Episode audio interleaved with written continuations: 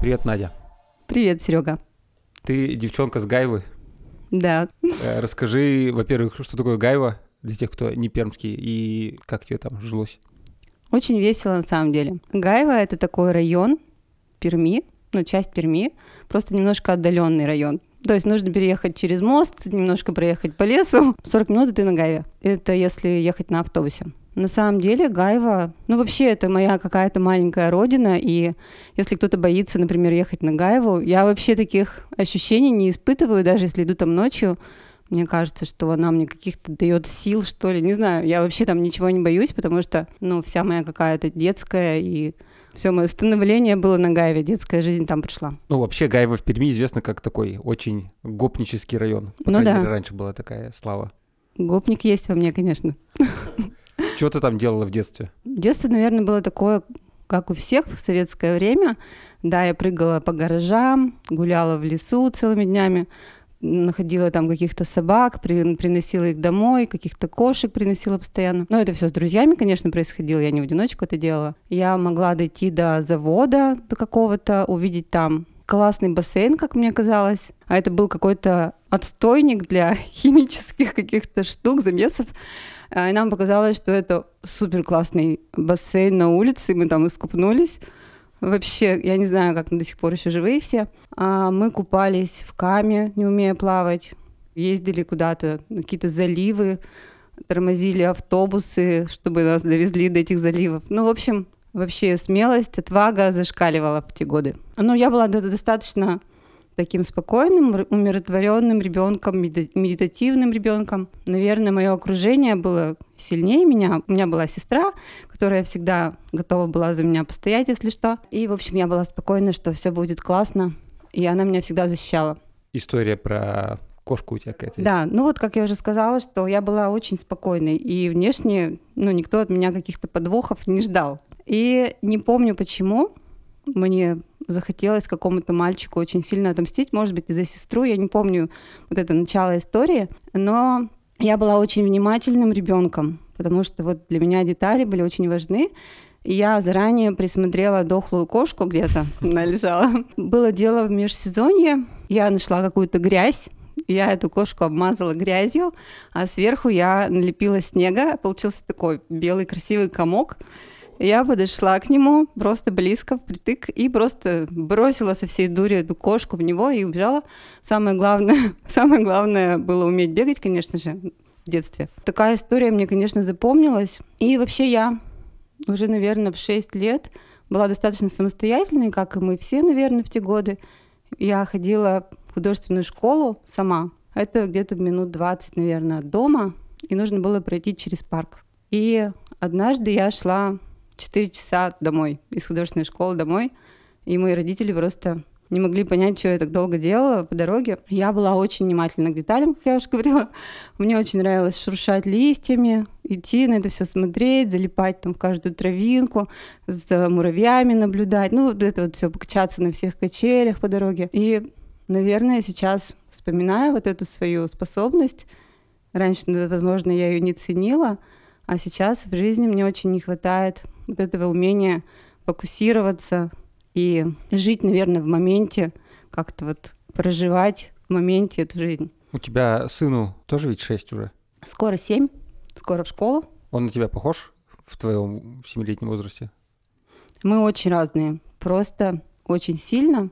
А если я была вся в себе, такая спокойная, тихая, то у него все эмоции просто снаружи. Он не может терпеть вообще никакую боль. Он реагирует на все очень эмоционально, ярко. Он начинает кричать. Буквально на днях он что-то вырезал, взял ножницы и порезал палец. Я просто не поняла, что случилось, потому что это произошло очень быстро. И он просто кричит на весь дом, прыгает, скачет, трясет руками. кровь летит просто во все стороны. Он ничего не может объяснить, потому что он кричит, ревет. Потом я начала его немножко успокаивать, что случилось. Он начал кричать, что он умирает. «Мама, спаси меня, я умираю, у меня кровь. Это же кровь, мама!» В общем, вот это вот все. Ну, я даже не могу ему помочь в этот момент, пока он не успокоится. Я пытаюсь его успокоить, как-то приободрить, не знаю, что-то ему сказать, чтобы он просто хотя бы перестал кричать и мне объяснил нормальную ситуацию. В конце концов, он немножко успокоился. Я его посадила на колени. Значит, мы там кровь остановили, все сделали, обработали.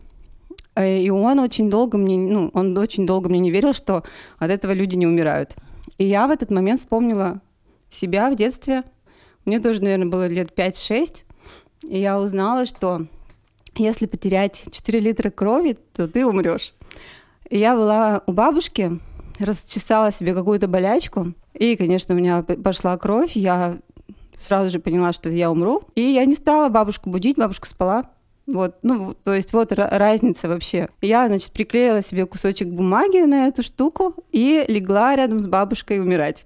Ну, в общем-то, все обошлось, и я Платону рассказала эту историю в этот момент, что, ну, вот видишь, ничего не произошло, у меня была подобная история, и никто не умирает от капли крови, и в этом нет ничего страшного. Рассказала ему про врачей, в общем, все, что могла, рассказала.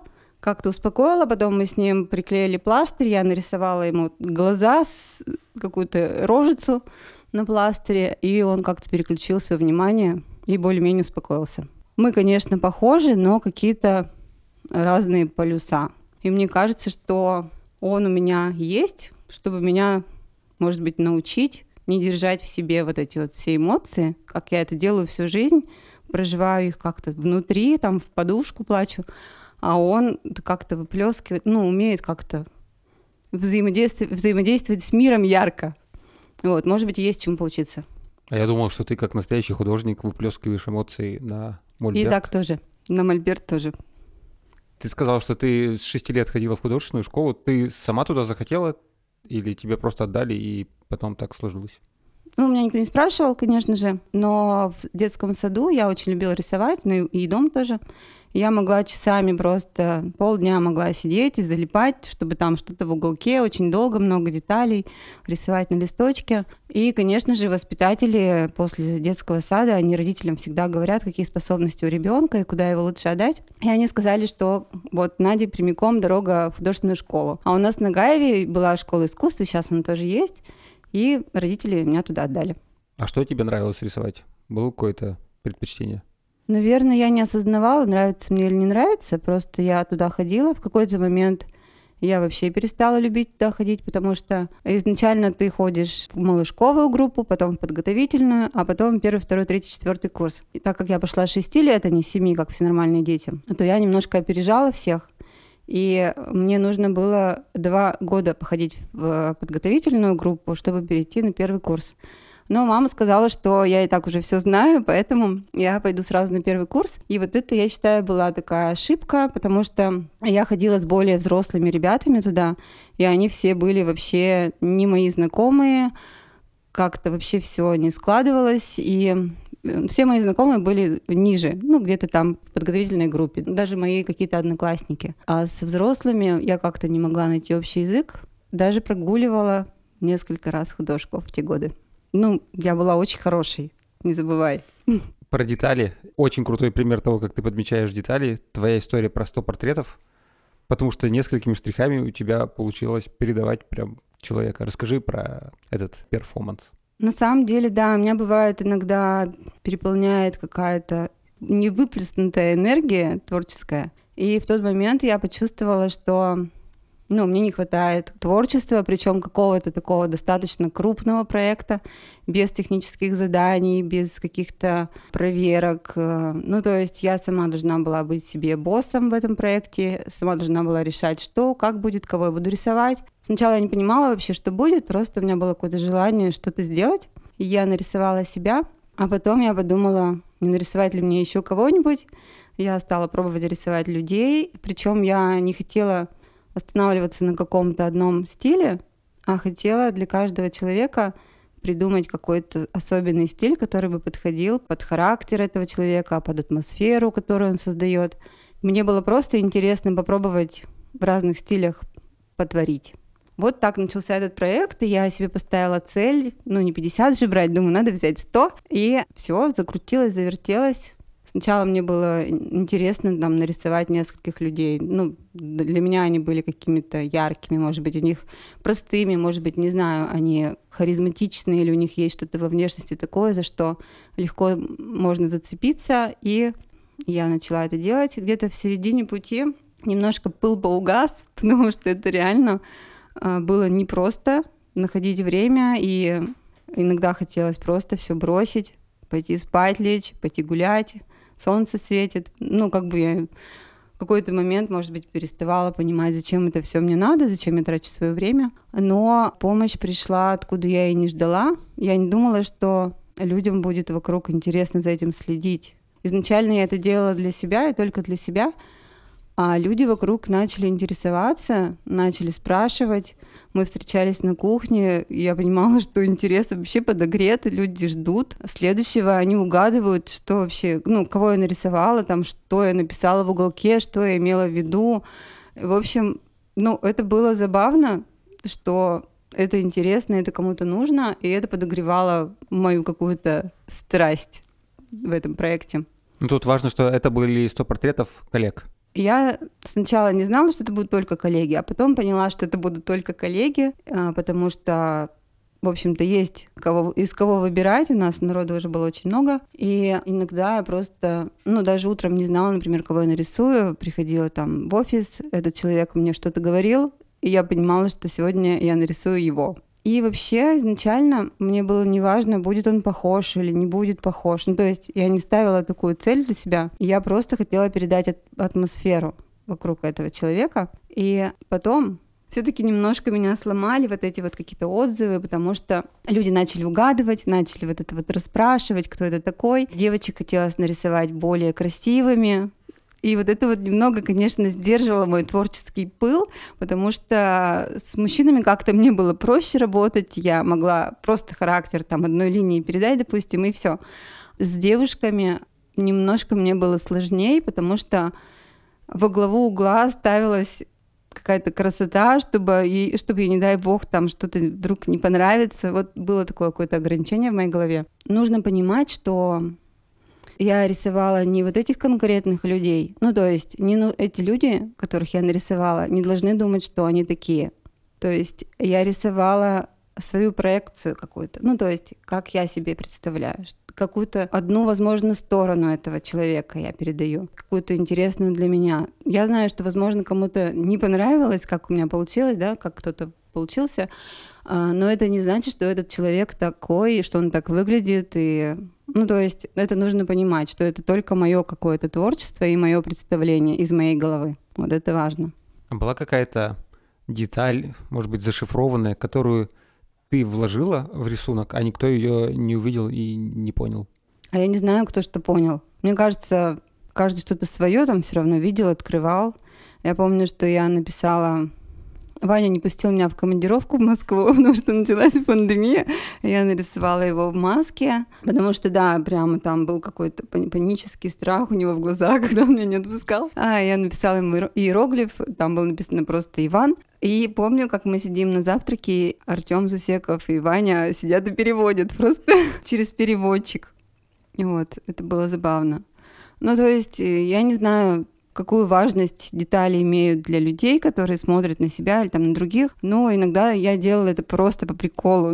Не знаю, какие-то вещи добавляла. Мне кажется, кто-то что-то, кто-то считывает, кто-то не считывает, кто-то знает историю про человека, кто-то не знает. Например, Макс с волосами. Не каждый знает, почему я так нарисовала, но мне было абсолютно все равно, поймут все или не поймут все. То есть я это делала для себя. Думаю, Макс понял.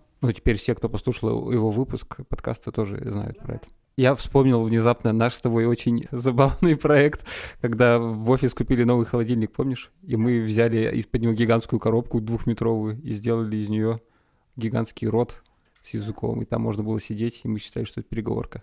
Да, было круто. Я помню, что мне пришлось пойти к Антону по Верину, чтобы утвердить 3000 рублей на краску. И мы с ним примерно час просидели, что я его убеждала, что это нам жизненно необходимо для коробки, для проекта. В общем, рассказывала, сколько что стоит. В общем, интересный опыт.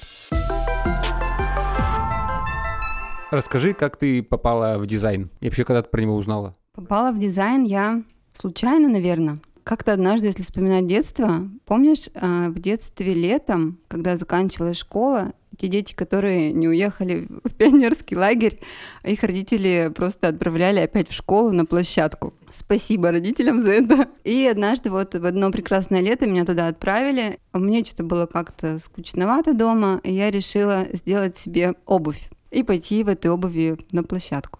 Это были что-то типа тапок, не знаю, подошва из картона, и я сверху пришила из старых каких-то маминых капроновых колготок вверх. И украсила, конечно же, там чем-то, не помню чем. Надела эту прекрасную обувь и пошла на площадку. Примерно полдня я там проходила в этом во всем.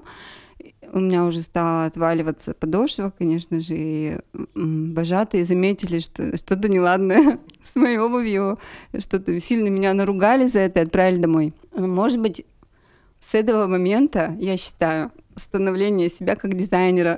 Возможно, я захотела что-то такое делать. Но вообще все детство я рисовала, думала, что буду что-то рисовать, буду как-то рядом с творчеством находиться. Я не знала тогда слова «дизайнер», и примерно, наверное, до 9 класса я не знала это слово, не было в обиходе. Потом оно появилось. И я помню свое вот это ощущение, когда я училась в школе, я думала, классно было бы быть дизайнером чего-нибудь. Дизайнером интерьеров или дизайнером мебели. Да чего угодно дизайнером можно быть, это будет классно. И примерно в 10 классе нужно было определяться с профессией. И я думала, что же я хочу вообще. Поехала по всяким вузам. Я думала, что хочу стать режиссером. Не каждый год был набор на режиссерский факультет. Тогда я подумала, что я могу быть еще психологом, мне тоже было это как-то немножко интересно. И в какой-то момент я вообще совершенно случайно узнала, что в политехе открылся факультет дизайна. Мне сказала моя бывшая одноклассница, и я сразу поняла, что я пойду туда. Ну и как обучение на дизайнера в те годы? Ты чему-то научилась полезному? Сначала я пошла, конечно же, на подготовительные курсы. Ходила там месяцев 7, наверное, на курсы. Нужно было каждый день ездить в центр с Гайвы, рисовать. Я ездила в художественную школу №1. Это очень известная школа, самая такая центровая школа. Плюс у меня еще была информатика и русская литература.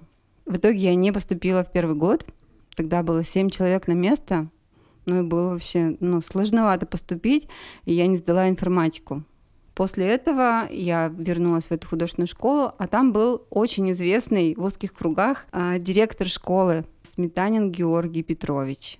Его, наверное, боялись просто все. Когда он заходил в школу, все так нагибались над мольбертами, становилось очень-очень тихо, и он начинал кричать просто на всю школу, там, кто тут прошел грязными ногами, почему вы не носите вторую обувь, и все такое. И он подходил к тебе сзади так тихонечко, клал тебе руку на плечо так медленно и шептал: «Бесенок шепчет тебе, ты хочешь нарисовать тень не с той стороны». И ты такой, ты на всю жизнь запоминал, что тебе не надо рисовать с этой стороны. Но у меня с ним сложились очень классные отношения. Когда он узнал, что я езжу с Гаевой, он очень сильно проникся, просто очень сильно. Он знал нашу художественную школу на Гаеве, знал директора и называл златоносной Гаевой. Всех детей, которые из Гаевы, он называл златоносными детьми. То есть этого было достаточно, чтобы твоя работа стояла на первом месте. Я рисовала, как все, но моя работа стояла на первом месте только потому, что я живу на Гаеве. И когда он узнал, что я не поступила, он очень сильно огорчился. Он кричал на всю школу матом. Я вообще просто такого никогда не видела, не слышала. И он сказал, что я могу ездить к нему каждый день заниматься, весь год бесплатно. Что я и сделала, в общем-то. После этого я поступила. Слушай, а расскажи, вот как я себе представляю обучение в художественной школе, что все сидят и рисуют шар на подставке, яблоко с бананом. В чем прикол? Как это может нравиться?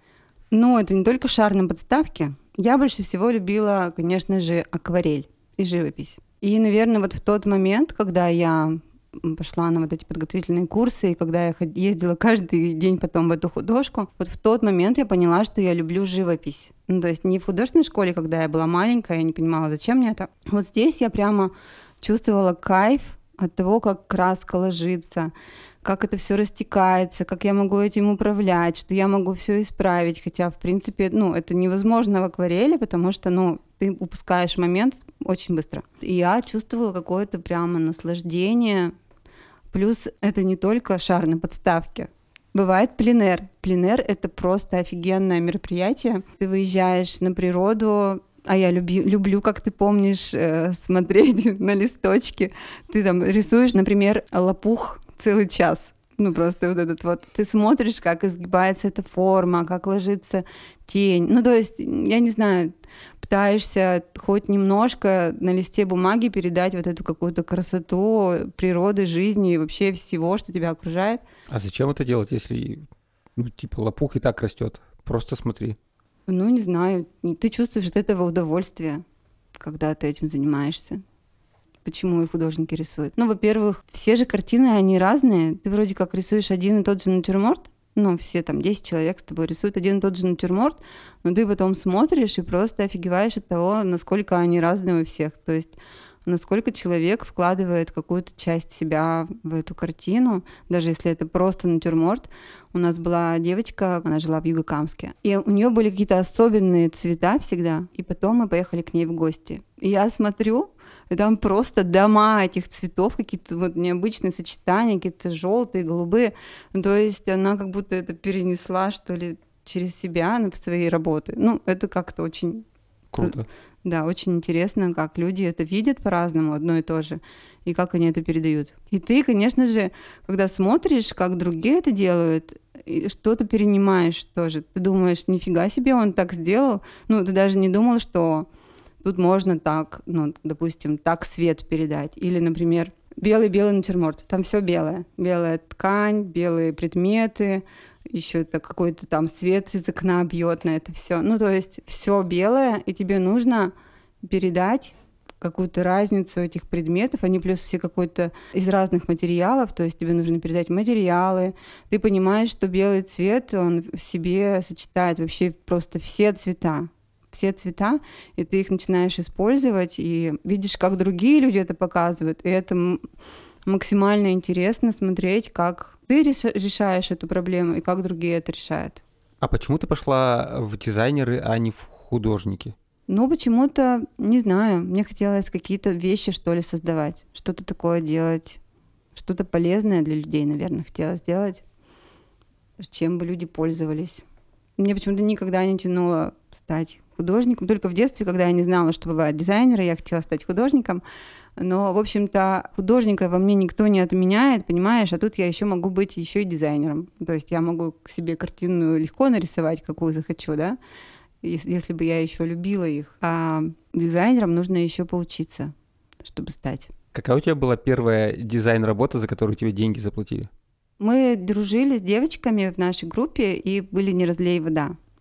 И мы старались и работать тоже вместе. И вот однажды одна бильярдная заказала у нас, чтобы мы сделали им интерьер. И вот там нужно было продумать какие-то детали, сшить какие-то флаги. Мы придумали флаги, сами их шили. Что-то там придумали покрасить, тут закрасить. В общем, за это заплатили нам, я помню, нормально. А еще я помню, когда я училась еще в курсе, наверное, на втором или на третьем, мы подумали, что неплохо бы начать еще подрабатывать где-то, и пошли на Пермскую ярмарку. Тогда была какая-то ярмарка вот этих вот, то ли выставка профессий. Но я помню, что мы там нашли какую-то вакансию и пришли работать в салон штор вдвоем. Вот это был, конечно, жесткий опыт в моей жизни. Просто жутчайший. Я до сих пор просто... вспоминаю, и мне страшно от того, что там было. Потому что там было 2 директрисы, молодые девчонки, там 20+. Одной папа подарил этот бизнес, а вторая не поступила в политех. И они все время ругались, просто нон-стоп, рвали и метали, кидались чем-то, расходились в разные стороны. И, в общем, все время не могли найти общий язык. Пришли мы такие... Два дувана пришли, типа, попробовать работать. Они нам стали рассказывать всю эту кухню. А они такие, типа, две матерые уже, матерые. Одна подъезжает на такой красной тачке, которую вчера ей папа купил. Там вторая заходит в норковой шубе до пола. И мы стоим. В общем, они нам стали объяснять, что тут к чему, кто тут главный, что нужно делать. И сначала мы вот с дизайнером ездили, смотрели, как она все делает, и потом очень быстро мы начали уже сами что-то делать. Я проработала там 1,5 месяца. Ну, не проработала, а выдержала, я бы так сказала. В чем заключалась работа? Нужно было приехать на замеры, все померить. Ну, то есть там был специальный мальчик-замерщик. Ты просто ему говоришь, там, что где померить, где будут шторы. Потом ты приходишь обратно, подбираешь ткани в каталогах, либо из какие-то существующие ткани там тоже были. Именно для вот этого интерьера, чтобы они подходили. Плюс тебе нужно было учитывать пожелания заказчика, что он, какой стиль он хочет. Может, там это были римские шторы или шторы с ламбрикенами. Я даже до сих пор помню эти слова. Ты рисуешь уже вот эти шторы, учитывая вот эти ткани, то есть там рисунок на ткани передаешь, там все вот это вот в деталях, и рисуешь варианты, допустим, там 3 варианта на одну комнату. И это было, ну, где-то в 2000, наверное, году, в 2001. И я помню, у меня был заказ на 80 000 рублей на шторы. Для меня это было просто какое-то... Я не понимала, как можно столько денег потратить на шторы, и вообще откуда их можно взять, я тоже не понимала. Чтобы ты понимала, зарплата у меня была там 1000 рублей, допустим, вот так. В какой-то момент нас стали просить делать слишком много. Не только рисовать вот это вот все, ездить на замеры, нужно было отвечать на звонки, нужно было перемерять рулоны тканей, которые приезжали. И самая вишенка на торте, когда нам сказали, что нужно еще помыть полы. И вот это было вообще непонятно, на что директриса сказала: ну я же мою. Она приводила туда кота своего для антуража, типа там такой кот рыжий ходил, и он ссал по углам. И, в общем, она, конечно же, потом мыла за него. Она говорила: я директор, и я мою, а вы почему не можете помыть? Но вот на это мы не согласились, конечно же. Однажды произошла очень-очень смешная история. Я, конечно, там очень сильно боялась вот этих вот женщин. Ну, то есть постоянный какой-то негативный фон, постоянное какое-то унижение.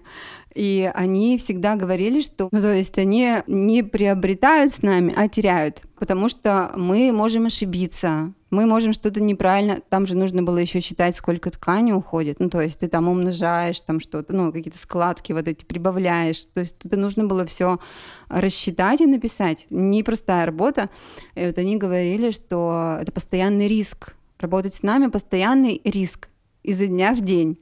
Вот, и поэтому они не могут нам столько, ну, им немного много платить нам не могут, и все такое, пока мы не научимся. Ну, конечно, это правильно, что нам нужно было учиться, и все такое, но я считаю, что мы достаточно прикольно рисовали вот эти вот наброски, назовем их так, вот этих интерьеров, и в какой-то момент, во-первых, мы не хотели идти на эту работу. Конечно же, ты идешь и просто ты ненавидишь эту работу.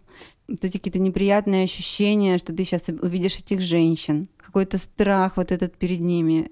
И в один прекрасный день они куда-то уехали, и мы с подружкой решили поесть. А там некогда было поесть. Просто некогда было поесть. А мы сделали бутерброды с печенью трески. И сели на диван. Там был диван для гостей. И просто мы в этот момент так сильно расслабились, ну, просто очень сильно. Мы просто получили кайф от этих бутербродов и не заметили, как некоторая часть трески упала на диван. И все. В общем, мы потом ушли оттуда, и приходят эти женщины, достаточно веселые были они в тот момент, но когда они увидели пятна жира на этом диване для гостей, ор стоял такой, что он, мне кажется, до сих пор у меня в ушах есть этот ор, и мне до сих пор страшно. Слава богу, там были хорошие люди тоже. Слава богу, там были простые обычные швеи, которые тут же прибежали, посыпали все солью, чем-то там еще, и все ушло, как не бывало. Но вот это ощущение, конечно. И самое главное, это была моя первая, наверное, работа. Я думала, что так будет всегда. Потому что мама, еще помню, мне говорила, что ты давай, Наденька, учись, потому что в школе-то хорошо, вот на работе будет сложно. И я подумала... Мама говорила, что будет сложно. Вот оно, сложности начались. И, короче, потом, слава богу, никогда в жизни у меня такого не повторилось на работе. И я маме говорила, что она была не права, и что на работе у меня гораздо все круче, чем там в детском саду и в той же школе. Это был, наверное, мой первый опыт и какие-то первые деньги. Никому такие деньги я не пожелаю, конечно. Ты еще работала в глянцевых журналах. Да. Как тебя туда занесло и что ты там делала?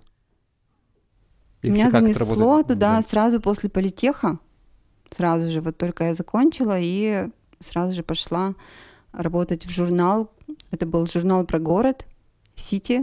Не знаю, знаешь, что такое журнал? Сити. Ты слишком молод, Серега. Мечтаю глянцевых журналов просто. Это был журнал про город. И у него была рисованная обложка. Это было офигеть как необычно просто для того времени. Ну, у всех были там какие-нибудь фотографии всегда в журналах глянцевых, а тут нужно было рисовать обложку, и это делала я, и это было просто офигенно. Каждый выпуск мы выбирали какое-то место в городе, рисовали это место, а потом в итоге, когда у нас появились рекламодатели, все журналы живут за счет рекламы, и рекламодатели могли купить вот эту вот полосу, ну, обложку. Она была самая дорогая, потому что тебя все точно увидят на обложке. И, допустим, там салон Nissan. Ты приезжаешь, рисуешь этот салон Nissan в окружении города, и он очень узнаваемый, и потом все узнают их по этой рисованной обложке. Это было прикольно. Ты чувствовала гордость за себя, когда видела журнал с твоим рисунком? Конечно, конечно. Это было прикольно и круто. И очень интересно, наверное, было в те времена работать, потому что очень многому пришлось научиться. Когда я вышла из политеха, я понимала, что я не умею вообще ничего. Ну, то есть я не умела работать на компе вообще. А тут как бы в реальной жизни тебе приходилось все делать на компе. Когда училась в политехе, нам нельзя было делать ничего на компе, во-первых. Только к 5 курсу нам разрешили 40% диплома сделать на компьютере. А до этого мы даже визитки рисовали рукой. Ну, то есть там ты придумаешь визитку, и ты рисуешь визитку рукой. И это максимально как-то странно и тупо, но надо помнить, в какие годы я начала учиться, и тогда не было компьютера вообще ни у кого в нашей группе дома. Приходишь на урок информатики, и тебя учат, как включать компьютер. Ты нажимаешь на кнопку там. Домашнее задание — принести дискету. Дискета, помнишь, что такое? Тебя учат работать в Word. И ты все равно тупишь просто жестко и ничего не понимаешь, просто потому что у тебя нет такого навыка.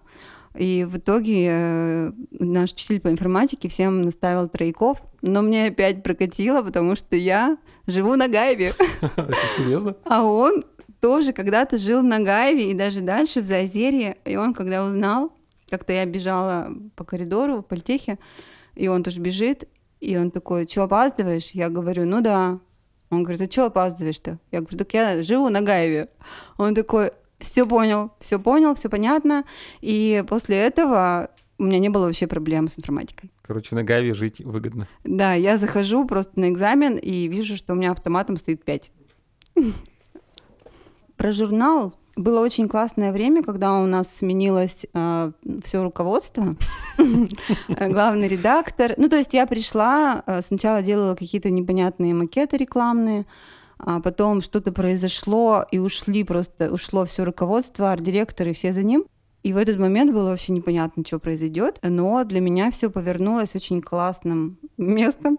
Я стала, во-первых, рисовать вот эту обложку, во-вторых, главным редактором стал работать Александр Гриценко. Это очень известный шоумен в Перми, он раньше был диджеем на Радио Максимум, и у него был какой-то такой узнаваемый стиль, я помню, в школе, все слушали Радио Максимум. Потом он стал продюсером мьюзик-радио, вот когда он пришел, и креативным директором Урал Грейта. Он учился вместе с нашим учредителем на историческом факультете, и наш учредитель позвал его помочь, поработать, что-нибудь попридумывать. И это реально очень креативный чел. Он, когда пришел, он просто какую-то новую жизнь принес в журнал. Он какие-то вот эти обычные вещи видел под другим углом. Ну, то есть, допустим, там про Попова, про Славянова, какие-то забитые, какие-то вот эти информацию забитую, которую все знают, он показывал вообще под другим соусом, находил такие детали, которые были смешные, интересные. Мы, например, рисовали комикс про Попова. И это была какая-то рубрика у нас, там в следующем журнале про Славянова рисовали. И то есть там, допустим, про Урал Грейт мы делали разворот, и он был в виде вот этого поля. И, ну, очень как-то классно он мог придумывать, как подавать информацию визуально. И подсказывал мне, ну, то есть он давал мне полностью свободу, но подсказывал, как это можно вообще подать. Плюс он поднял мне зарплату в 3 раза сразу же, в первый же день, когда пришел, сказал, что, Надя, нельзя потеть за такие деньги и делать все, что ты делаешь. Ну, то есть мне такой подход, конечно же, понравился. У него очень классное чувство юмора, для меня это очень важно. Он достаточно такой известный чел, но никакой важности от него я не чувствовала. Наоборот, вот эта простота очень располагала. Ну, то есть он очень творческий чел и очень как-то по-особенному видел простые вещи. И это было очень полезно для моего развития. Но в какой-то момент стало все не очень в этом журнале, потому что перестали платить. Я не помню, какой это был год, может, какой-то кризис был очередной. Опять как-то там стало меняться руководство.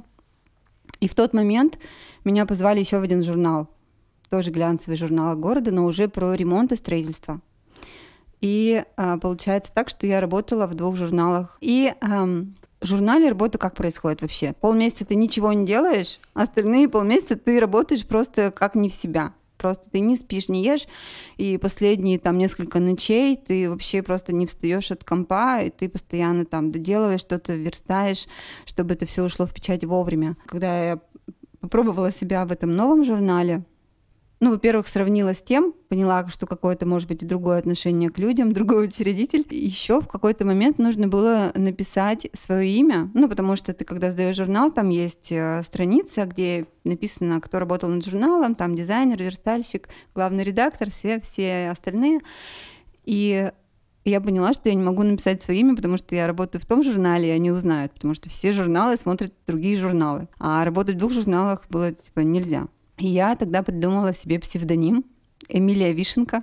Не знаю почему, но эта вишенка потом ко мне прилипла вообще на долгие годы и осталась со мной надолго. В какой-то момент в журнале «Сити» стало все очень-очень плохо, и я спокойно как-то перетекла в другой журнал, но так, по-моему, и осталась Эмилией Вишенкой. Расскажи эту эпичную историю про встречу с Андреем. Это нужно немножко откатиться на несколько лет назад, потому что это было, когда я училась в политехе. В какой-то момент было модно, не модно, популярно ездить в детский английский лагерь Хилтон и там просто тусить и зарабатывать деньги, ну, какие-то творить просто. Я поехала туда пейнтером. Ты просто приезжаешь раньше всех, раньше смены, раньше детей, раньше всех учителей, и пытаешься как-то оформить вот это пространство, помещение, лестничные пролеты, входные группы, сцену. Ты придумываешь вообще какую-то тематику этой смены, и все в этой тематике из говна и палок пытаешься все это задекорировать. То есть тебе просто даются ватманы, какие-то краски, простые абсолютно материалы, и ты с помощью них пытаешься очень-очень быстро какие-то монументальные вещи сделать. Это был мой первый такой опыт, поездка в Хилтон, и у Андрея тоже был первый раз. А ему тогда было 15 лет, и он приехал туда камераменом, не самим камераменом, а помощником камерамена. То есть там был реальный камерамен и Андрей, который все снимал. Так мы с ним познакомились. Он работал там вместе со своим другом, потому что ему было скучно одному ехать. Он взял с собой Макса. Все началось с того, что они пришли вдвоем к нам в наш класс, в котором мы обучали детей еще рисованию каждый день. Слава богу, это нужно было делать на русском. Кстати, да. И Они к нам пришли и ржут просто смеются. Мы не понимаем, почему. Они говорят, у вас вместо пейнтинг написано петинг. Так мы познакомились с Андреем. Потом, в какой-то момент, нужно было каждый вечер оформлять сцену. Вот просто ты ночью, как не в себя, оформляешь сцену для следующего шоу. Потому что в Хилтоне самое главное не изучение английского языка, а вот это вот просто атмосфера праздника, тусня каждый день. И каждый день новое шоу.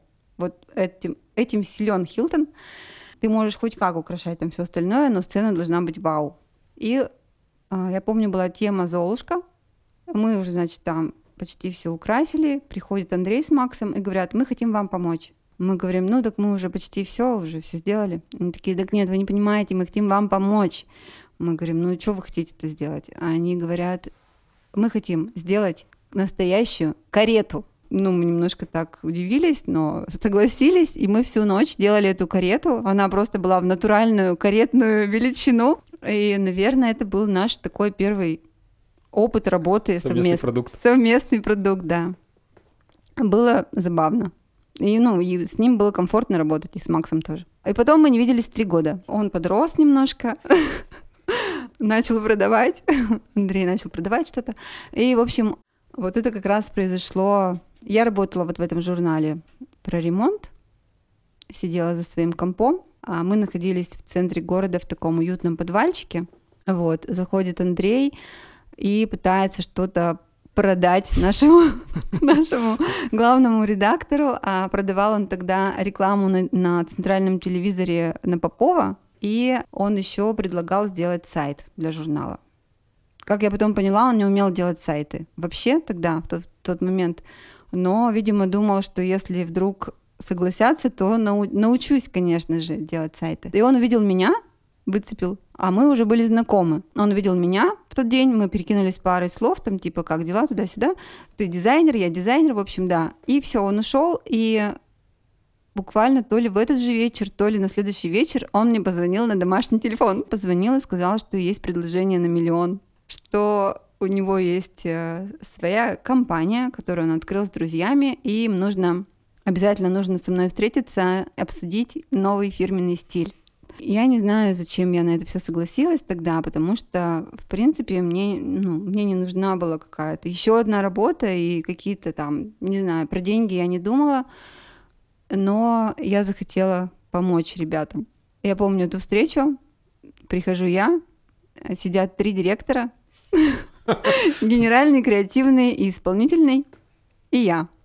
Ну и они мне рассказывают, что это их компания, что вот они сначала хотели называться компания «Люди», а потом они придумали «Витамин». И нужно нарисовать фирменный стиль, логотипы и, в общем, все вокруг этого. Я согласилась, сделала 3 варианта, принесла эти варианты, распечатала, все серьезно было. Пришла снова на встречу. Это был подвал без окон, 3 директора. И они сказали просто сразу же, что мы берем тебя на работу. Причем я не сильно собиралась вообще работать. Ну, думаю, нарисую логотип, и все, и меня достаточно помогла. Вот, а тут, что-то я немножко подумала и думаю, ладно, немножко попробую еще поработать. Так начался мой опыт работы в «Витамине». В самом начале было очень странно, потому что пришлось сидеть в этом маленьком-маленьком подвале без окон. Там стояло 2 стола. Один принадлежал «Витамину», а второй стол принадлежал строительной компании. Они поделили аренду на 2.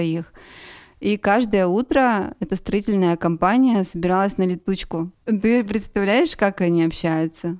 Они обсуждали там, что-то куда-то у них утекло, тут вздулись полы, тут какая-то краска не та, все потрескалось, и все это с матом-перематом, и это очень сильно мне мешало работать, конечно же. Я сказала Андрею, что я не могу в таких условиях работать, и он с ними как-то поговорил, и они практически перестали материться на летучках, и даже предлагали мне чай. А потом я работала на стареньком ноутбуке Андрея. Мы немножко заработали денег, они еще купили еще один компьютер и взяли на работу еще одного мальчика, который рядом со мной сел. Он был 3D-визуализатор и занимался видео и чем-то таким. Вот мы стали работать вдвоем. Слава богу, мы просидели там недолго в этом подвале и быстро переехали в другой офис. Так я начала работать в «Витамине», и в то же время я работала в журнале, то есть я работала в двух местах параллельно, потому что, как ты помнишь, полмесяца в журнале ты ничего не делаешь, а полмесяца работаешь как не в себя. Ну, я сразу же договорилась, что на таких условиях только смогу работать, что полмесяца в «Витамине» я ничего не смогу делать. Ну, даже не полмесяца, неделю, наверное, так примерно. А что было самое крутое? Андрей до такой степени разбирался вообще во всем, что он мог... Ну, то есть мне уже звонят из журнала: «Надя, прибегай быстрей». А это было очень близко, буквально 2 минуты от журнала до «Витамина». Прибегай, тут уже рекламодатель пришел, ждет, когда ты ему покажешь макет. И ты все бросаешь макет витаминский на полпути, бежишь туда, Андрей садится за тебя и доделывает его в Кореле. Вот такой уровень был. Какие самые классные проекты в «Витамине» ты делала? Ну, вообще, сначала я, наверное, вообще не умела делать вот эти фирменные стили. Возможно, я поэтому и согласилась работать, потому что это было абсолютно что-то новое, не то, что я делала в журнале. Это было для меня какое-то раскрытие моего творческого нового потенциала, потому что постоянно делать рекламные макеты для строителей — это так себе удовольствие. А тут нужно было...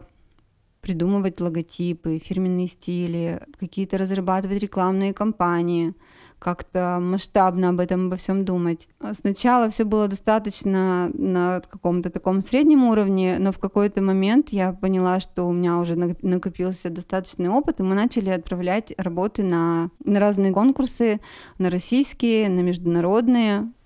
То есть это были какие-то рекламные такие конкурсы, и мы начали там занимать сначала попадали в шорт-листы, потом начали занимать какие-то места, там, 3-й, 2-й, 1-й, и это было просто это были офигенные чувства, понимать, что ты делаешь на каком-то таком высоком уровне уже свою работу. Ну и что мне запомнилось, есть такой очень известный фестиваль рекламы «Идея», который проходит в Новосибирске. Каждый год они проводят вот этот вот свой фестиваль, ты отправляешь им работы, и в один год мы выиграли, и это означает, что в следующем году ты будешь делать фирменный стиль для мероприятия. Это было очень прикольно. Наверное, больше всего мне запомнился вот этот проект. Мы придумали использовать тематику цирка, потому что вот эта вся рекламная вот эта вот каша, она напоминает цирковое представление. Мы придумывали образы, там, типа клоун, у которого кровь из глаз. Ну вот как-то мы сравнили каждого персонажа, там, допустим, менеджер там стоит с плеткой, голый, в ботфортах такой чел, и там типа кнутом управляет, стоит над дизайнерами. Дизайнер — это клоун с кровоточащими глазами, и, то есть женщина, которая там на зубах держится, на кольце, там кто-то перепрыгивает через огненное кольцо. Ну, то есть все это очень напоминало работу в рекламной кампании, и мы использовали очень прикольный стиль плакатный. Знаешь, такие вот старинные цирковые плакаты. Как мы вообще это все придумывали? Обычно у нас был такой мозговой штурм, почти все в компании могли участвовать, и мы там перебирали тоже всякие разные истории про рекламу, и кто-то крикнул «бородатая женщина», и мы просто сразу же зацепились за эту тему. Бородатая женщина показалась, что больше всего подходит для рекламы. У нас работали еще другие дизайнеры, которые тоже делали варианты для этого мероприятия, но им больше всего все-таки понравился стиль с цирком. Как ты в «Miro» попала потом? Ты же долго не работала в «Miro». Я, да, но для меня просто не было никакой подходящей работы там. Мне очень нравилось работать в «Витамине». Просто для меня это было чистое творчество. Потом я ушла в декрет, очень долго там просидела, и во время декрета «Витамин» немножко сдулся, и там полностью пропал вот этот отдел, в котором я работала. Ну, то есть они стали заниматься абсолютно другими вещами. То есть для меня вообще никакой работы там не осталось, то, что я любила делать. А в Realtime Board еще не было работы для меня. Ну, то есть изначально никто не думал про то, что там понадобится то, что я умею делать, грубо говоря. Потому что я совсем не IT-чел, я не люблю вот эти вот работать с пикселями. Это меня как-то все немножко убивает, мои творческие порывы. Хотя я пробовала немножко себя в веб-дизайне, в Realtime Board. И я думаю, что Андрей прекрасно понимал мои способности. И как только появились какие-то задачи под меня, он мне сразу же позвонил и сказал, пора уже что-нибудь поделать, и давай-ка ты нарисуй нам иллюстрации для Realtime Board. Ну, в чем моя сила? Я думаю, что я могу как-то эмоционально какие-то сложные вещи показывать простым языком и эмоцию приносить. Ну, то есть какие-то вот эти технические моменты показывать с человеческим лицом. И, видимо, этого в тот момент стало не хватать, и Андрей попросил меня нарисовать несколько иллюстраций для гайдов. Вот так я начала работать из дома для Realtime Board. Примерно год я рисовала иллюстрации. А потом я поняла, что уже хватит это все делать из дома, и сказала Андрею, что готова выйти уже на работу.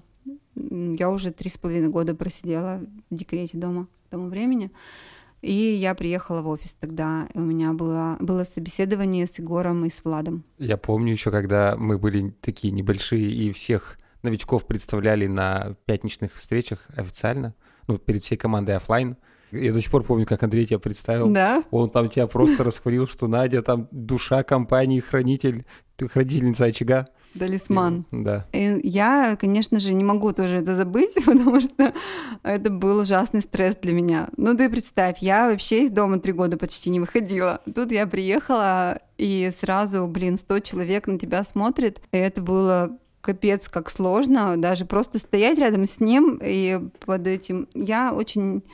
Для меня, наверное, самый такой страшный страх — это публичные выступления и быть в центре внимания, когда на тебя смотрит 100 человек. Ну, то есть я могу выдержать там 5-10 человек, но 100 — это уже как-то перебор для меня. И я не была готова вообще к этому в тот день. Я не знала, что есть такая традиция, что это будет, хоть как-то бы немножко подготовилась морально. И тут, когда он меня вывел и начал что-то говорить, я просто все было как в тумане, и, в общем, это было очень нелегко. Вот это начало работы, я помню, что были всякие разные мысли, хотелось все бросить, хотелось убежать к себе обратно под теплое одеялко, и, в общем, как-то мне было сложно привыкать. Из какой-то той жизни выбираться в новую, привыкать пришлось ко всему, то есть мне пришлось работать на Маке, я никогда в жизни этого не делала, мне пришлось изучить новые программы, я всю жизнь проработала в Corel, Андрей надо мной прикалывался, что может привезти мне огромный комп, как я привыкла, и поставить Corel Draw, но я не будь дурой, знаешь, соглашаться не стала на такое. Ну, то есть это было достаточно... сложно именно привыкнуть к людям. Хотя мне было легче, чем другим, потому что я знала какой-то костяк, с которого все начиналось, и могла спокойно со всеми общаться. Это мне, конечно, сильно помогло, я думаю. В остальном пришлось себя перебарывать, чтобы привыкнуть. Тут важно пояснить всем, что практически весь мерч, свэг, айдентика мероприятий наших, по крайней мере, российских, до недавнего времени это все делала ты. Чем сейчас ты занимаешься? Хочется сказать, I am responsible for. Неплохо ты прокачалась. Я рисую иллюстрации для блога, некоторые иллюстрации для продукта, рисую некоторые иконки для продукта. Я создаю стили для внутренних каких-то ивентов, например, которые мы делали раньше с тобой. Мой самый любимый проект — создавать свэг для абсолютно разных каких-то наших мероприятий. Я сейчас понял, что ты практически реализовала свою детскую мечту про дизайнера одежды. Возможно. Вы же реально сырой упарываетесь, все вот эти какие-то ткань какая-то. Ну, короче, все всегда кайфуют от нашего свега, даже когда мы там на мероприятиях раздаем носки, все такие, ого, они такие крутые, и они реально крутые, потому что вы заморачиваетесь прямо на всей этой ткани. Спасибо, Серега. Я обожаю делать свэг, потому что это очень интересно, как это гораздо интереснее, чем просто нарисовать картинку. То есть ты нарисовал, ты ее видишь, вот она ушла в блог, а тут ты мало того, что ты ее нарисовал, она превращается во что-то физическое, и ты такой думаешь, офигеть, как это круто, из простой картинки рождается реальная вещь. И тебе дают все возможности, чтобы это произошло. Про английский, раз уж ты responsible for. Он стал резко нужен, хотя раньше был не нужен. Как ты входила в эту новую для себя сферу? Если бы я могла сказать себе, той девочке, что нужно делать, я бы сказала: Надюша, учи английский. Надюша, я не шучу, учи английский. А это очень сложно, конечно. Просто какая-то такая боль моя, этот английский. У меня было очень много времени, чтобы его выучить на самом деле.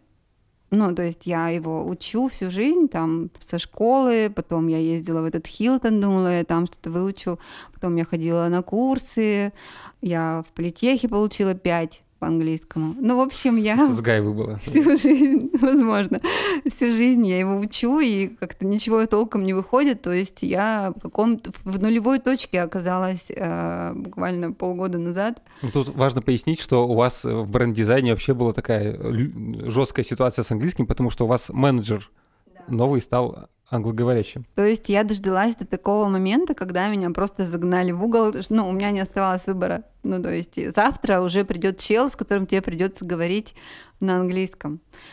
И все, я поняла, что, ну, бежать уже просто некуда, я уже бежала во все стороны до этого, и у меня неплохо получалось, кстати, убегать от этого. А тут все, я уперлась в стену и начала усиленно изучать английский. Сначала 3 раза в неделю. Потом я поняла, что у меня все равно как ноль был, так он и есть.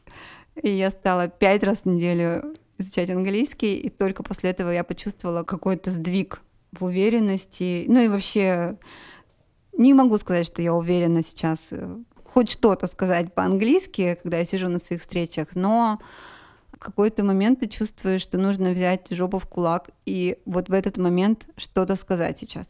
Это огромный прогресс для меня, что я хоть что-то говорю, хоть что-то понимаю, могу как-то коммуницировать с людьми, иначе ты не сможешь работать.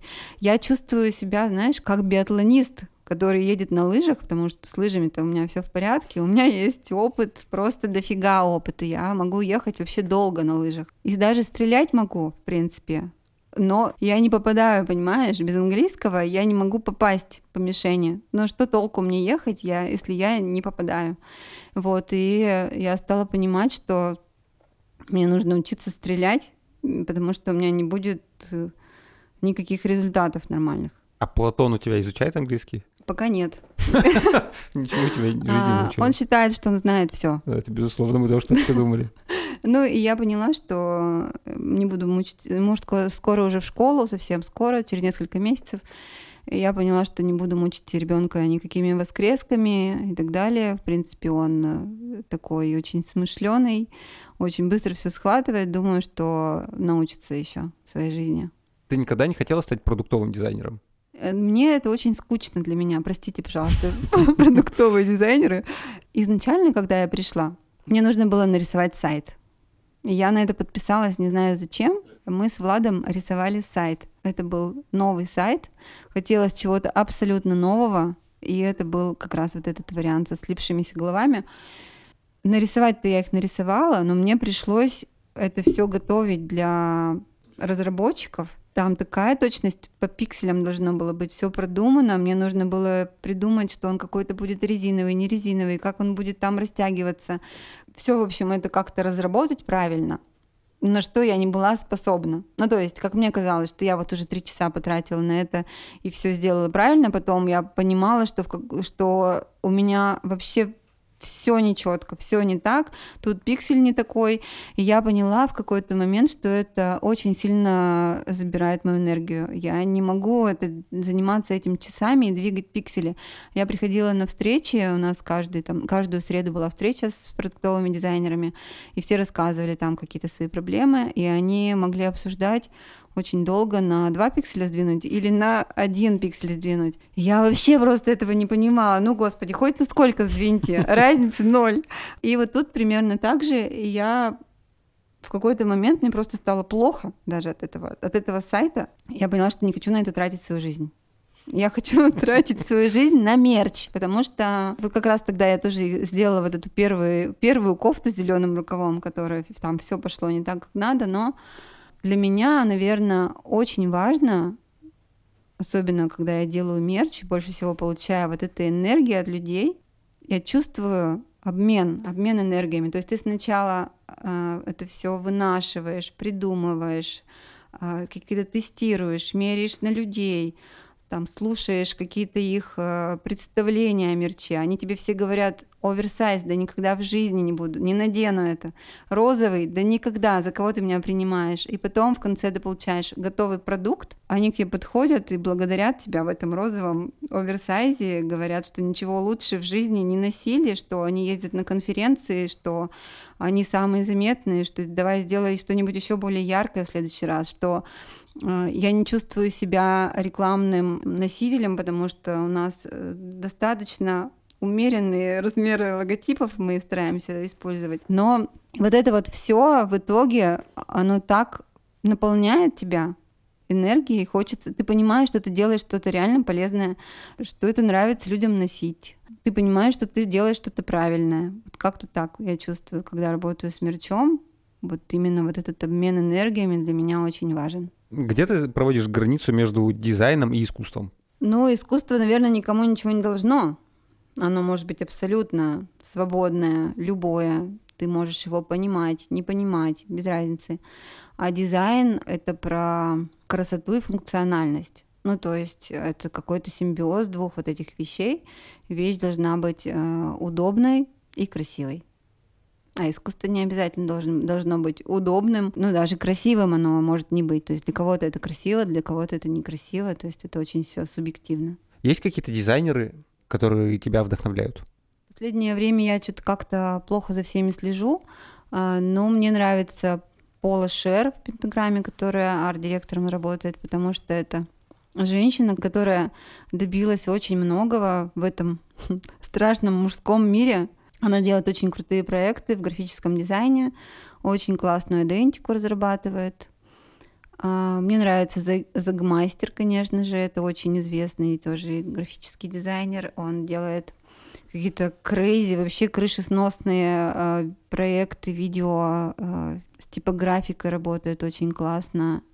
И у него есть сейчас в Инстаграме такая рубрика, когда он просто готов рассмотреть любую дизайнерскую работу, ты можешь ему отправить любую свою работу, и он ее просто даст какой-то фидбэк по любой работе. Ну, это, я считаю, очень интересно. Ну, конечно, за Лебедевым я одно время очень долго следила, а потом он приехал еще в Пермь, я с ним встретилась, это было вообще, конечно, прикольно, очень. А сейчас уже так не слежу.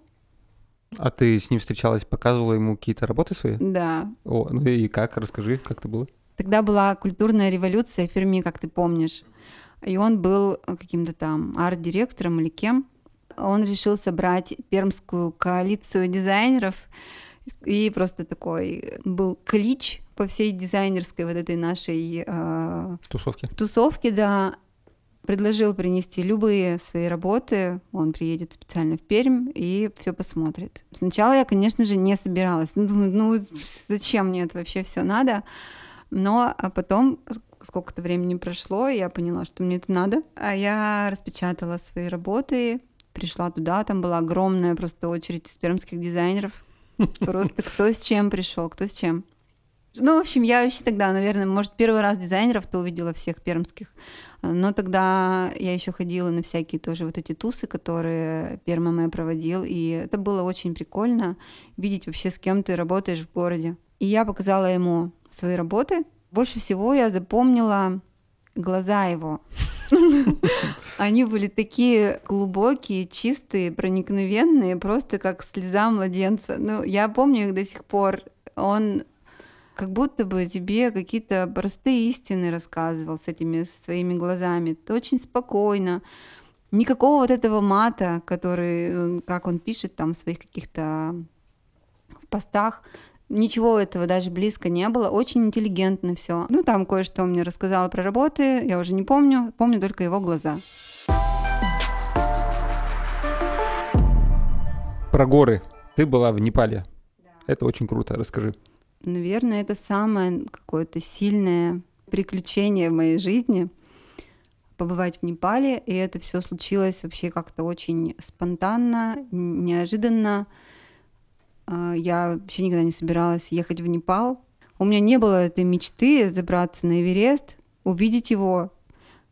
Ну, то есть я знала, что такое Эверест, и для меня это было так далеко, что даже мечтать об этом нельзя. Ну, как-то так. И в какой-то момент я поняла, что это неправильные какие-то мысли, вообще так думать нельзя, и можно себе разрешить вообще все, ну, все, что хочешь в этой жизни. И я в тот момент разрешила и сразу же попала в Непал. Ну, то есть я никогда не была особо ни в каких горах, я была только в Сочи, там, в Красной Поляне, и выше-то я не видела гор. То, что тут случилось, просто я, наверное, желаю каждому человеку такое пережить приключение в жизни, потому что, ну, меня до сих пор накрывает, когда я вспоминаю то, что там было. Ну, сначала ты прилетаешь в Катманду, видишь очень странный аэропорт из говна и палок, просто он не похож вообще на аэропорт, какие-то деревянные перегородки, ну, ты через 5 минут забываешь, что ты в аэропорту вообще находишься. Вот, потом ты выходишь, тут же уже таксисты тусят, чтобы тебя довести до отеля, а было уже темно, когда мы прилетели. Я помню, что все гостиницы были украшены гирляндами. Просто замотанные как-то новогодние елки гирляндами, потому что у них какие-то, видимо, проблемы с электричеством или с чем, и они по-другому вообще просто не могут никак украшать. В первый вечер мы заселились в этот, ну, в какой-то отель, и побоялись даже выходить оттуда, потому что, ну, все до такой степени непонятно, и вообще непонятно, куда ты попал, почему такой странный аэропорт, странные люди, темно. Вообще все непонятно, и ты еще и начитался перед этим, что лучше никуда не ходить. Вот. Но утром, когда мы вышли, оказалось, что это просто какой-то волшебный мир. Ну, я бы разделила вообще это путешествие на 2 части, потому что это абсолютно про 2 разных мира. То, что внизу происходило, и то, что уже происходило в горах наверху.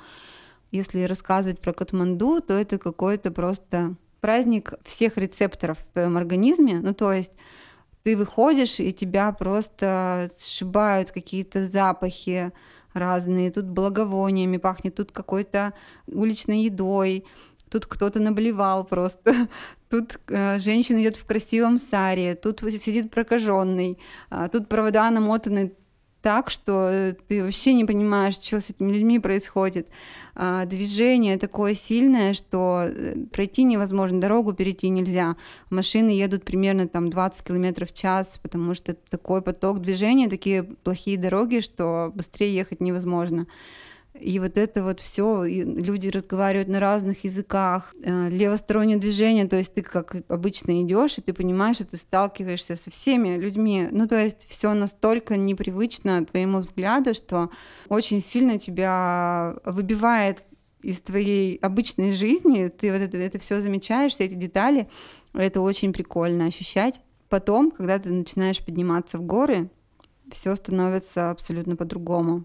Там такая звенящая тишина, абсолютно другой воздух, потому что здесь внизу постоянная какая-то пыль, а наверху такой очень чистый, правда, потом в конце уже разряженный воздух и вообще другие какие-то впечатления.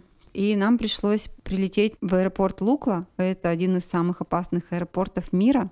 Это был внутренний такой маленький перелет. Очень страшный аэропорт, когда ты сначала ты летишь между гор на маленьком-маленьком самолетике, лавируешь между этих гор, понимаешь, что вот она гора, я могу до нее дотянуться, вот она. И ты такой облетаешь облако и не понимаешь, как он вообще там что-то видит. Потом приземляешься на полосу, которая очень короткая, и внизу с одной стороны полосы обрыв, там сколько-то метров много, а с другой стороны отвесная скала. И самолет перед этой отвесной скалой резко поворачивает. И это настолько все какие-то очень необычные впечатления тебе дает. Потом на тебя нападают куча портеров. Просто ты только выходишь со своим рюкзаком, вываливаешься из самолета, они тебя тут же тащат в какой-то свой дом, начинают тебе быстро-быстро что-то говорить, типа, чтобы ты взял его с собой наверх, что он тебе поможет все это дотащить, ты начинаешь там как-то общаться с ними. Мы взяли портера, чтобы он нес мой рюкзак, потому что я бы не смогла с этим рюкзаком дойти вообще нисколько. Ну, я благодарна этому портеру до сих пор, что я смогла идти налегке и видеть вот эту красоту, потому что для меня идти под рюкзаком равно не наслаждаться и не видеть вот это все, что происходит по сторонам. В первый день было очень-очень так туманно, какие-то были облака, какой-то мелкий дождик. Я подумала, что я вообще тут делаю, что неужели так все будет? И увидела какого-то молодого парня кудрявого, который спускается. Вот мы только пошли в трекинг, и он спускается, и у него такое было счастливое, просветленное лицо, и он сказал «намасте», и я такая думаю, я хочу это почувствовать. Но это просто было... Я до сих пор помню это ощущение. Первый день мы шли просто в этих облаках весь день. Нужно было подняться до Намче-Базара. Это такой перевалочный, большой такой достаточно пункт. Очень такой древний. И раньше, видимо, там проходили какие-то пути для продажи, не знаю чего. Вот. И мы дошли до этого Намче-Базара, и я не видела горы вообще. Ну, то есть я шла, я понимала, что... это, ну, я даже ничего не понимала, просто я шла, достаточно было сложно идти все время по этим лесенкам, по каким-то, что-то нужно было карабкаться. Мы заселились в лодж, и утром я увидела горы в окно. Вот это, наверное, был один из самых ярких моментов, потому что я до сих пор помню, как я офигела, какие они высокие. Ну, я ничего выше в своей жизни не видела и не понимала, что такое бывает. Ну, это было просто незабываемо.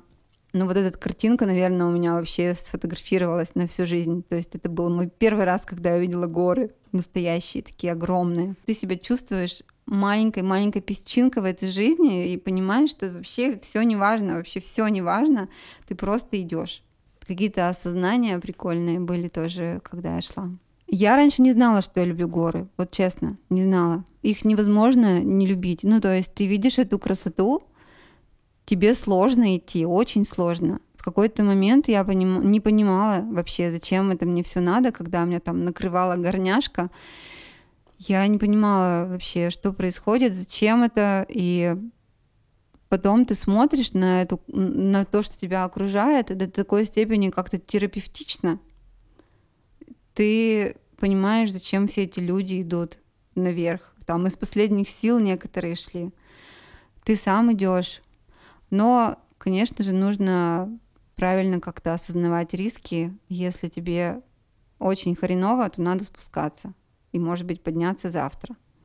Вот. То есть нужно оценивать себя правильно. Иногда мы шли по таким узким тропинкам, тут скала, тут обрыв, ты идешь по этой узкой тропинке, и навстречу тебе идет вереница яков. И тебе нужно обязательно прижаться к скале, потому что они не чувствуют своих габаритов и могут тебя вообще столкнуть легко в пропасть. И это твои проблемы, вот что ты не прижался, а не проблемы яка. Слава богу, у нас был портер, который все это нам говорил, ну и ты быстро там как-то очень быстро понимаешь, что надо делать, что не надо делать, чтобы выживать. Там либо на яках все тащат наверх, либо на людях все тащат наверх. Причем стоит это одинаково.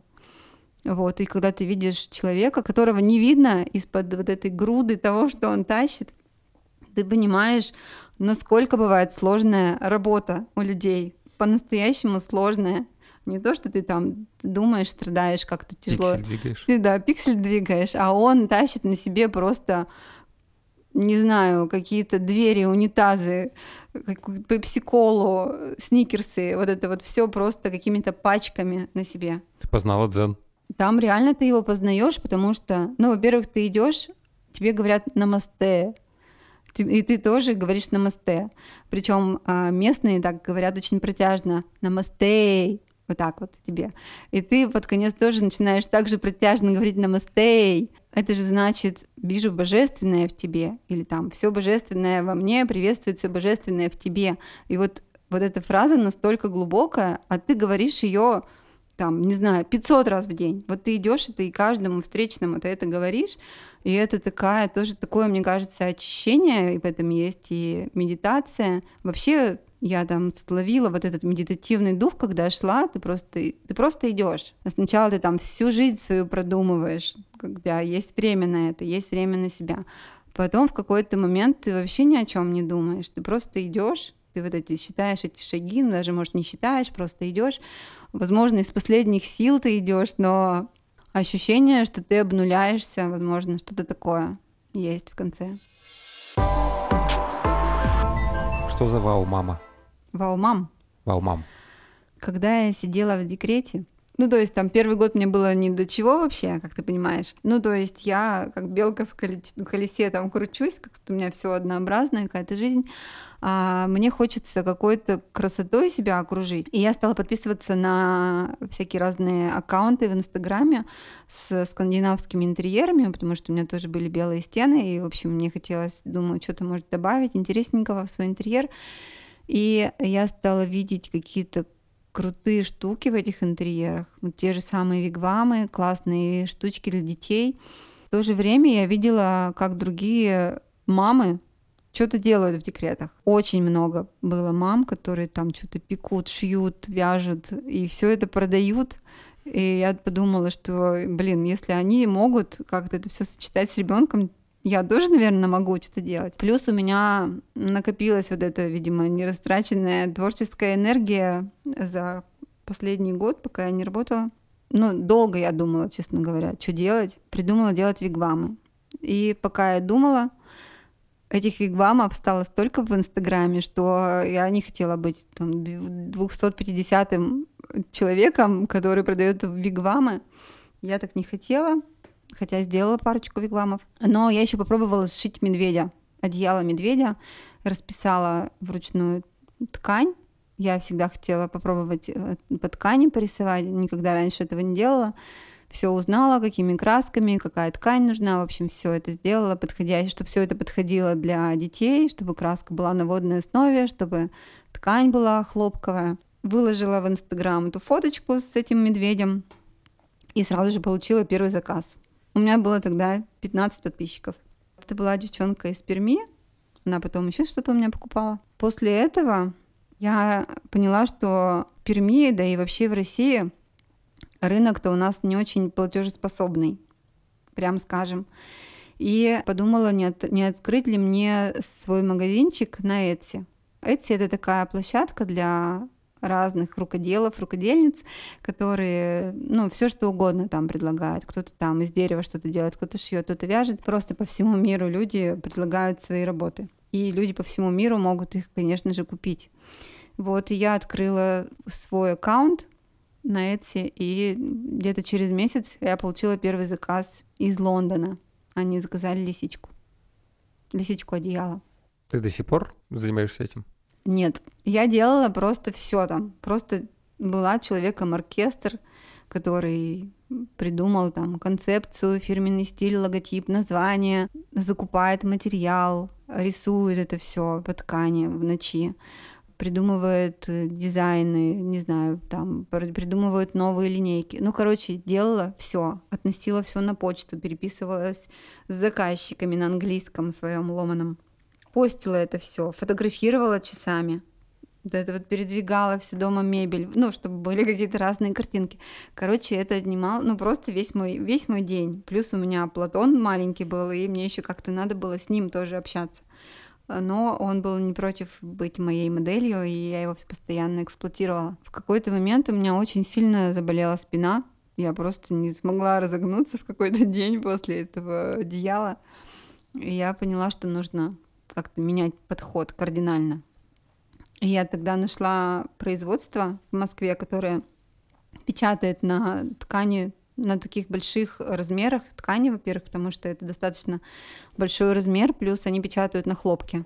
Но нужно было у них заказывать сразу огромный рулон от 30 метров, например.